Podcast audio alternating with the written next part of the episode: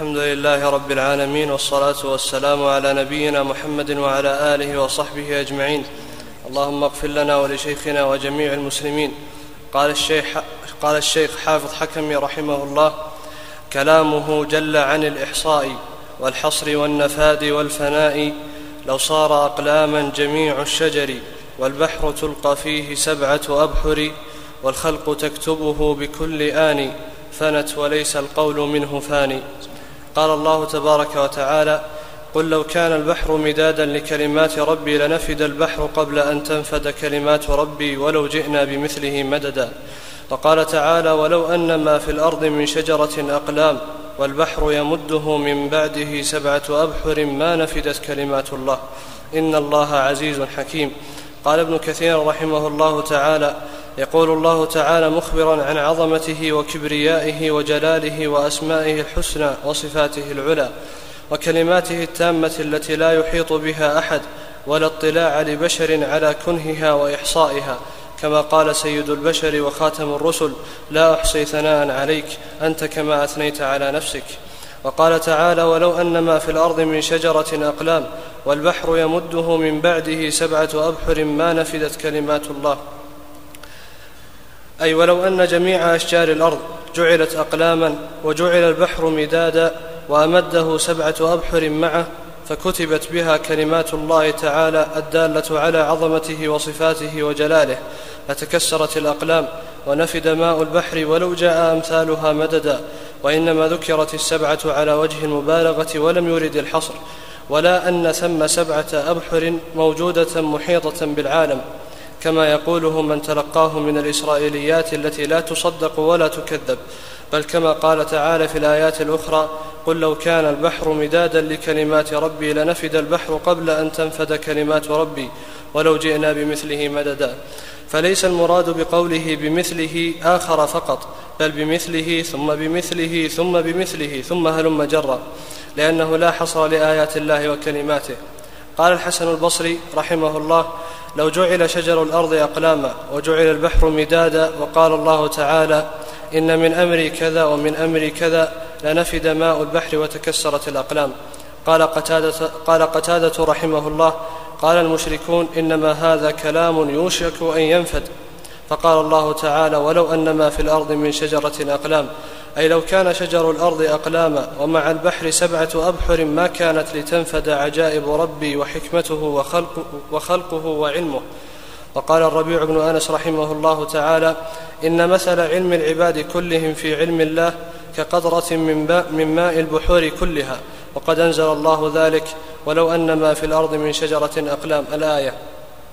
يقول: لو كان البحر مدادا لكلمات الله والأشجار كلها أقلاما لانكسرت الأقلام وفني ماء البحر، وبقيت كلمات الله قائمة لا يفنيها شيء، لأن أحدا لا يستطيع أن يقدره قدره ولا يثني عليه كما ينبغي حتى يكون هو الذي يثني على نفسه، إن ربنا كما يقول وفوق ما نقول. قال: وقد روي أن هذه الآية نزلت جوابا لليهود. قال ابن إسحاق رحمه الله تعالى: حدثني محمد بن أبي محمد عن سعيد بن جبير أو عكرمة عن ابن عباس رضي الله عنهما أن أحبار يهود قالوا لرسول الله صلى الله عليه وسلم بالمدينة أن أحبار يهود عندي يهودا يا شيخ ظاهرنا بالإضافة عندك أحبارا يهودا كذا لا عندي أن أحبار يهودا لأن يظهرنا بالإضافة والله أحبار يهود هذا اللي يظهر إن شاء الله يعني أحبار اليهود نعم. أن أحبار يهود قالوا لرسول الله صلى الله عليه وسلم بالمدينة: يا محمد، أرأيت قولك وما أوتيتم من العلم إلا قليلا، إيانا تريد أم قومك؟ فقال رسول الله صلى الله عليه وسلم: كلاكما. قالوا: ألست تتلو فيما جاءك أن قد أوتينا التوراة فيها تبيان لكل شيء؟ فقال رسول الله صلى الله عليه وسلم: إنها في علم الله قليل، وعندكم من ذلك ما يكفيكم. وأنزل الله فيما سألوه عنه من ذلك: ولو أن ما في الأرض من شجرة أقلام، الآية. وهكذا روي عن عكرمة وعطاء بن يسار وهذا يقتضي أن هذه الآية مدنية لا مكية، والمشهور أنها مكية والله أعلم. وقوله إن الله عزيز حكيم أي عزيز قد عز كل شيء وقهره وغلبه، فلا مانع لما أراد ولا مخالف لأمره ولا معقب لحكمه، حكيم في خلقه وأمره وأقواله وأفعاله وشرعه وجميع شؤونه. انتهى. وعن جويرية رضي الله عنها أن النبي صلى الله عليه وسلم خرج من عندها ثم رجع بعد أن أضحى وهي جالسة، فقال: ما زلت على الحال التي فارقتك عليها؟ قالت: نعم. قال النبي صلى الله عليه وسلم: لقد قلت بعدك 4 كلمات 3 مرات لو وزنت بما قلت منذ اليوم لوزنتهن: سبحان الله وبحمده عدد خلقه ورضا نفسه وزنة عرشه ومداد كلماته. رواه مسلم وال4. وعن أبي هريرة رضي الله عنه قال: جاء رجل إلى النبي صلى الله عليه وسلم فقال: يا رسول الله، ما لقيت من عقرب لدغتني البارحة. قال: أما لو قلت حين أمسيت: أعوذ بكلمات الله التامات التي لا يجاوزهن جبار ولا متكبر.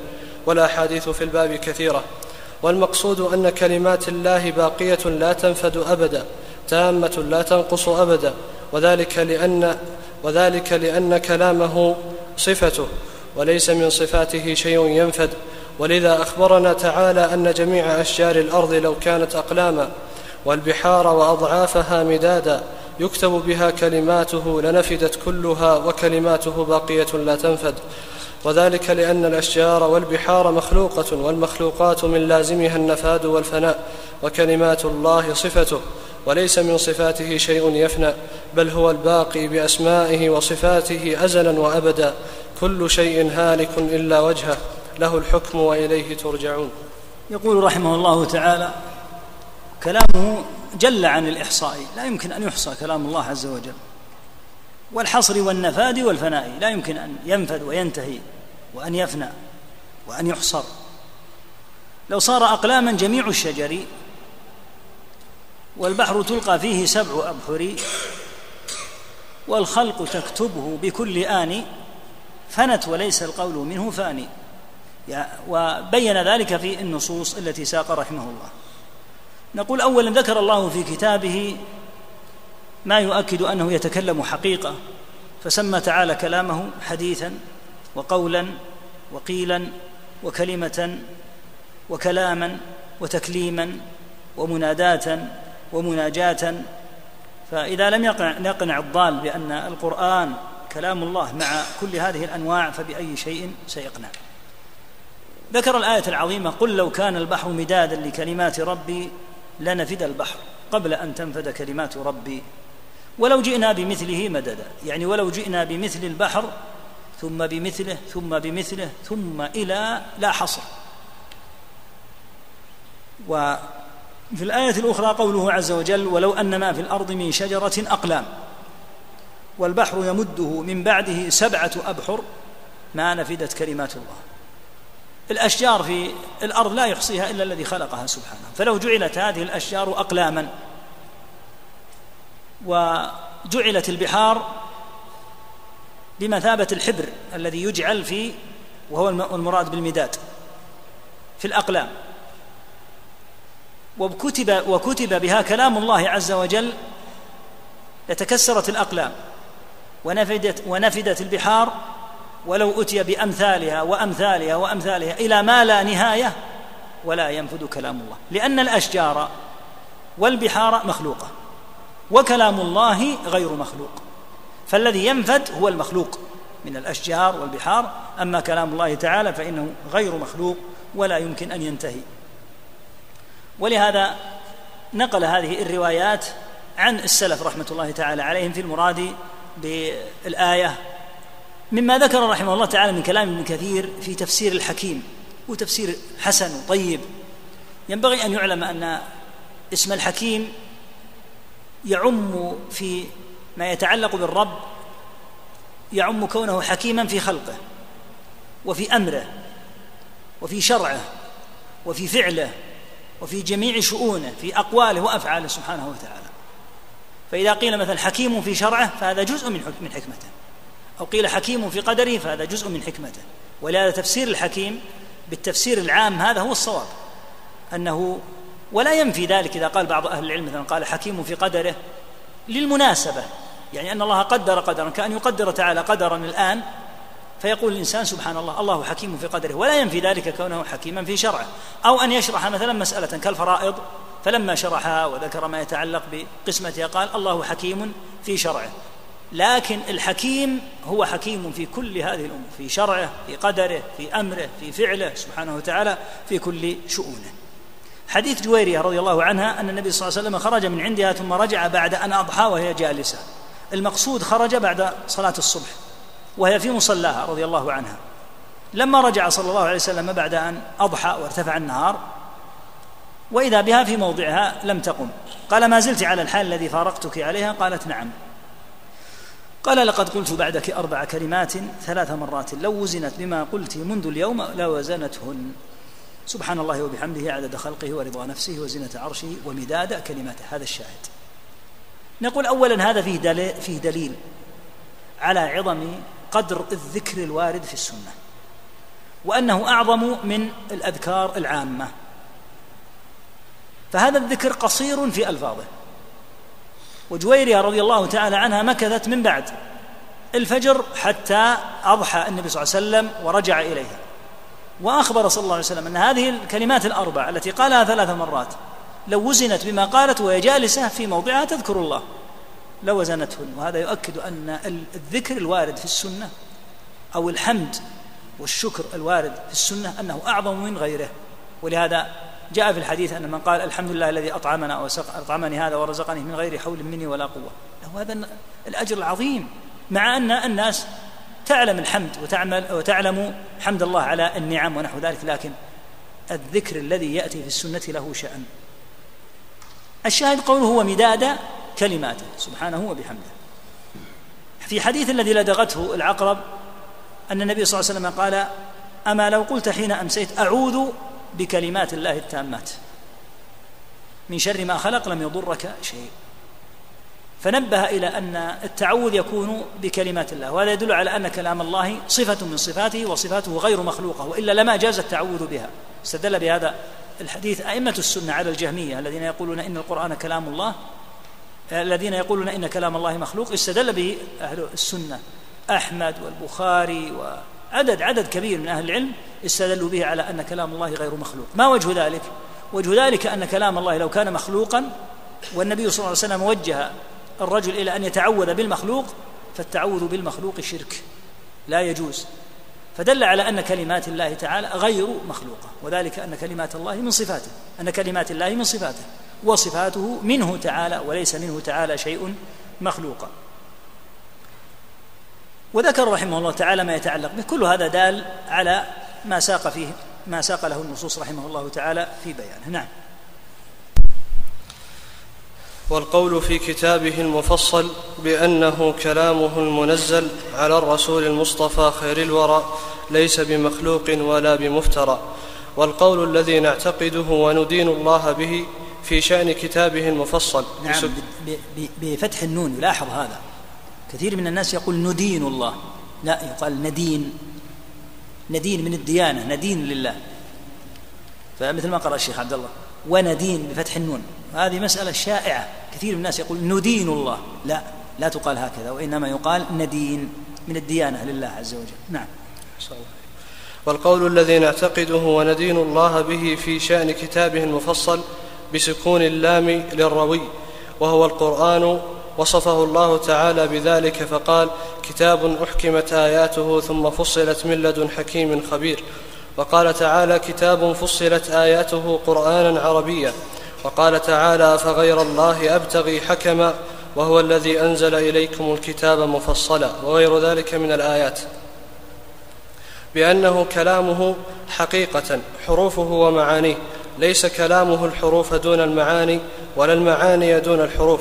قال الله تعالى وإن أحد من المشركين استجارك فأجره حتى يسمع كلام الله، وقال تعالى سيقول المخلفون إذا انطلقتم إلى مغانم لتأخذوها ذرونا نتبعكم يريدون أن يبدلوا كلام الله قل لن تتبعونا كذلكم قال الله من قبل.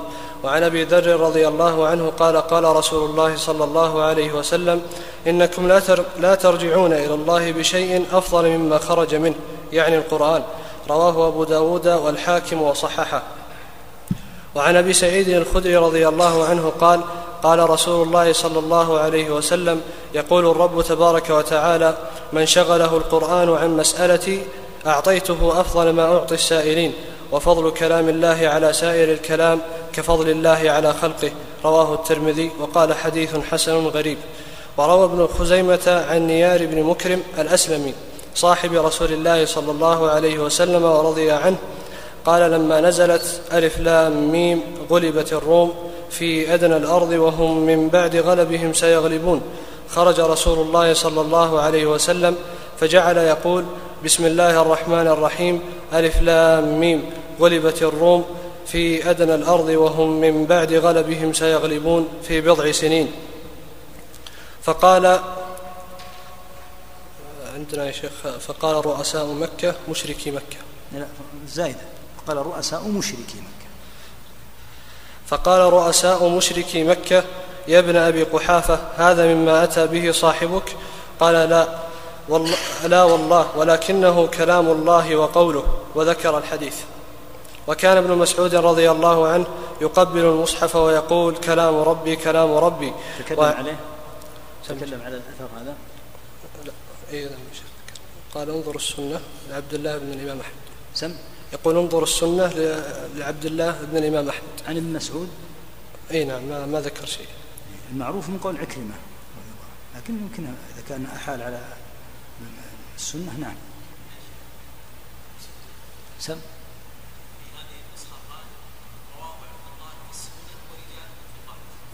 طيب، معنى أنه ورد عن عكرمة وعن ابن مسعود.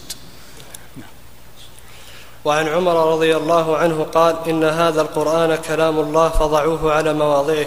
وقال خباب صاحب رسول الله صلى الله عليه وسلم: تقرب إلى الله بما استطعت، فإنك لن تقرب إلى الله بشيء أحب إليه من كلامه. وقال عبد الله بن مسعود رضي الله عنه: القرآن كلام الله، فمن رد شيئا فإنما يرد على الله. وعنه رضي الله عنه: فمن رد شيئا فإنما يرد على الله. ما عندك فمن رد منه؟ لا شيء.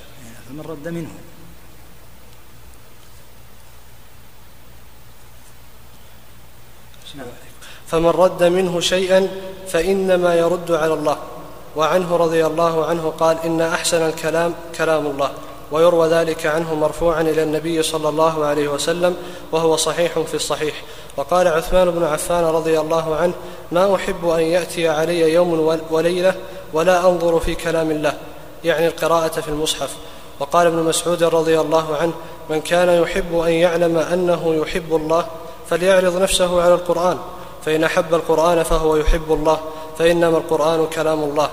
فهذه النصوص من الكتاب والسنة وإجماع الأمة على أن القرآن كلام الله تكلم به حقيقة، وأنه هو الذي قال تبارك وتعالى: ألف لام ميم، ألف لام ميم صاد، ألف لام راء، ألف لام ميم راء، كاف ها يا عين صاد، طه طاسين طاسيم ميم حاميم عين سين قاف. وليس كلام الله المعاني دون الحروف، ولا الحروف دون المعاني، بل حروفه ومعانيه عين كلام الله. يقول رحمه الله تعالى: والقول في كتابه المفصل. يقول إنه جعل البيت هكذا مفصل بالسكون مراعاة للروي، لأنه في شعر، ما قال والقول في كتاب الله المفصل. يقول هذا السبب أنها صارت بالسكون، بأنه كلامه المنزل سبحانه وتعالى على الرسول المصطفى خير الورى، ليس بمخلوق ولا بمفترى. سيأتي الكلام إن شاء الله عن أمر المنزل. يأتي الكلام الآن إن شاء الله عز وجل عن قوله إنه كلامه. القرآن لا شك أنه كلام الله، والله عز وجل يقول: وإن أحد من المشركين استجارك فأجره حتى يسمع كلام الله، يعني حتى يسمع القرآن. لأن المشرك قد يقول: أنتم تقولون إن عندكم قرآن أنزل من عند الله وبعث نبي، وأنا من قوم محاربين، لو أتيت إليكم قتلتموني، أتجيرونني حتى أصل إليكم وأسمع هذا الذي أنزل، الذي تقولون إنه أنزل على نبيكم؟ فإما أن أؤمن وأكون واحدا منكم، وإما أن لا أؤمن فتردوني إلى مأمني فإنه يمكن في هذه الحالة. قال تعالى: وإن أحد من المشركين استجارك فأجره حتى يسمع كلام الله. هل المقصود أن يسمع كلام الله من الله على عرشه؟ ليس هذا مقصودا قطعا. إذا ما المراد بكلام الله؟ القرآن. لا شك أن القرآن هو المراد في هذه الآية، بمعنى أنه يسمع القرآن، يقرأ عليه القرآن، فإن هو آمن فالحمد لله وصار من المسلمين وترك الكفر والمحاربة، وإن هو أبى فإنه يرجع إلى مأمنه لأنه قد أعطي الأمان. وإن أحد من المشركين استجارك فأجره حتى يسمع كلام الله ثم أبلغه مأمنه، إذا أبى يرجع إلى مأمنه وهو بلده الذي أتى منه. فالقرآن كلام الله حقيقة. هل كلام الله عز وجل الحروف أو المعاني؟ كلها حروفه من الله، فالله كما ذكر عندك هو الذي قال ألف لام ميم، وهو الذي قال سبحانه وتعالى طه، وهو الذي قال الحمد لله رب العالمين الرحمن الرحيم، وهو الذي قال سبح اسم ربك الأعلى، إلى غير ذلك من الفاتحة إلى الناس كلها تكلم بها تعالى. جبريل مهمته أنه سمع القرآن من رب العالمين وأنزله على نبينا محمد صلى الله عليه وسلم. محمد صلى الله عليه وسلم يقول تعالى: إن عليك إلا البلاغ، بلغه الأمة، فجبريل بلغ محمدا عليهما الصلاة والسلام، ومحمد بلغ الأمة وأقام عليها الحجة. هذا الكلام كلام من؟ كلام الله، لا كلام جبريل ولا كلام محمد. بل من قال إنه كلام محمد أكفره الله تعالى ووعده النار، حيث قال الوليد: إن هذا إلا قول البشر. قال تعالى: سأصليه سقر. الآيات. فالقرآن كلام الله بحروفه ومعانيه. إذا مهمة جبريل هي أنه أمين على هذا الوحي ينقله، وإلا فالقرآن هو كلام الله. ولهذا جعل للقرآن أحكام خاصة، من ضمن الأحكام الخاصة أنك لا تقرأه وأنت على جنابه. ما السبب؟ أنه كلام الله. جعل من الأحكام الخاصة بكلام الله أن المصحف لا يمسه إلا طاهر. لماذا؟ لأنه كلام الله، فلا شك أنه كلام الله تبارك وتعالى بحروفه ومعانيه، وسواء كتبناه في المصاحف أو قرأناه بالألسن أو حفظناه في الصدور فإنه كلام الله. ونحن إنما نتلو ونكتب كلام الله عز وجل، هو الذي تكلم به، منه بدأ سبحانه، هو الذي تكلم به سبحانه وتعالى، وجبريل أبلغه محمدا، ومحمد عليهما الصلاة والسلام أبلغه الأمة.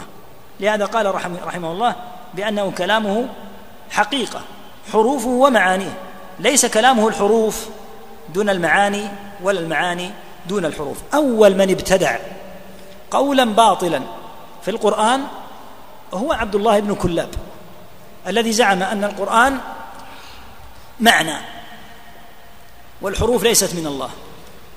وقد اشتد إنكار السلف جدا على ابن كلاب، لأنه ابتدع بدعة ما قال بها أحد قبله، لا يعلم أحد في الأمة قال بهذه البدعة قبله، لأن الأمة مطبقة على أن القرآن كلام الله عز وجل.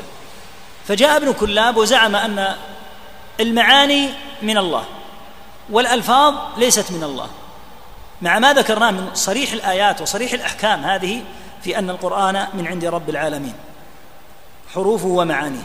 ولهذا اشتد إنكار السلف على ابن كلاب وعلى أصحابه كالحارث المحاسبي، حتى إن الحارث المحاسبي لم يستطع أن يخرج من بيته إلا بعد أن توفي، اختفى من الإمام أحمد رحمه الله تعالى ومن السلف حتى توفي في بيته فأخرج جنازة، لأنهم لما قالوا هذه المقالة الخطيرة كانت هذه المقالة امتدادا لقول الجهمية في القرآن. ولهذا هذا النوع من التقرير في القرآن بأنه كلام الله المعاني دون الحروف هو من ضمن مقالات الجهمية، يعني معدود في قول أهل التجهم. كون القرآن كلام الله حروفه ومعانيه هذا شعار كبير من شعارات أهل السنة التي لا يشكون فيها. قيل للكلابية: وضحوا لنا، أنتم تزعمون أن القرآن هو المعاني دون الحروف. يقول شيخ الإسلام، يقول الكلابي: لا يستطيع أن يوضح قوله، قول باطل ما تصوره قائله. يقول إنه المعنى. ما الذي سمع موسى؟ سمع المعنى؟ لا شك أنه سمع صوتا، سمع ألفاظا، سمع حروفا. فقال السجزي وغيره من ردوا على الأشاعرة: إن قلتم إن موسى فهم المعنى القائم بالله، فمعنى ذلك أن موسى علم علم الله كله وصار يعلم الغيب كله، ما مضى وما يأتي وما يكون وما سيكون، وما يقول هذا أحد من أهل الإسلام. وإن قلتم إنه سمع بعضه نقضه عليهم أيضا بقولهم من جهة التجزؤ وغيره. فلا شك أن القرآن كلام الله، حروفه ومعانيه. وقول الكلابية من أفسد الأقوال ومن أسوأها. وابن كلاب أراد أن يتوسط بين السلف وبين الجهمية، فأخذ ببعض قول السلف وببعض قول الجهمية، وأتى بمذهب ملفق بين قول الطائفتين، فرد عليه السلف ورد عليه الجهمية أيضا، لأن هذا القول جمع بين النقيضين. الحاصل أن هذا قول باطل، ورده أهل العلم كالسجزي وابن تيمية وابن القيم وغيره من علماء السنة، وبوب عليه قوام السنة الشافعي رحمة الله تعالى عليه، الأصبهاني التيمي بوب عليه بابا مستقلا في الرد على من قال بمقولة الكلابية. فالحاصل أن القرآن كلام الله، حروفه ومعانيه كاملة، فمن قال إن القرآن الحروف دون المعاني، أو إن القرآن المعاني دون الحروف، هذا كالذي لا يعقل. إذا كان الله تعالى تكلم به فقد تكلم به تعالى بحروفه ومعانيه، وإلا قل ليس كلام الله.